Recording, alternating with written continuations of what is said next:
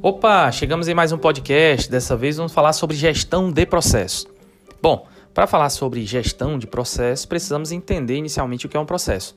As funções administrativas, o famoso PODC, o planejar, organizar, dirigir e controlar, são é, ideias de funções que seguem um processo. Então, o planejar, organizar, dirigir e controlar, ele é cíclico, portanto, é um processo. O processo são fases que são cíclicas e que formam a ideia de entrada e saída dentro de uma organização. Na entrada, nós teremos os chamados inputs, entradas de recursos, que sofrem transformações, ou seja, passa por uma cadeia de valor na organização e gera os chamados outputs, saídas, bens e serviços. Veja só, o que entra tem que ser diferente do que sai na ideia do processo.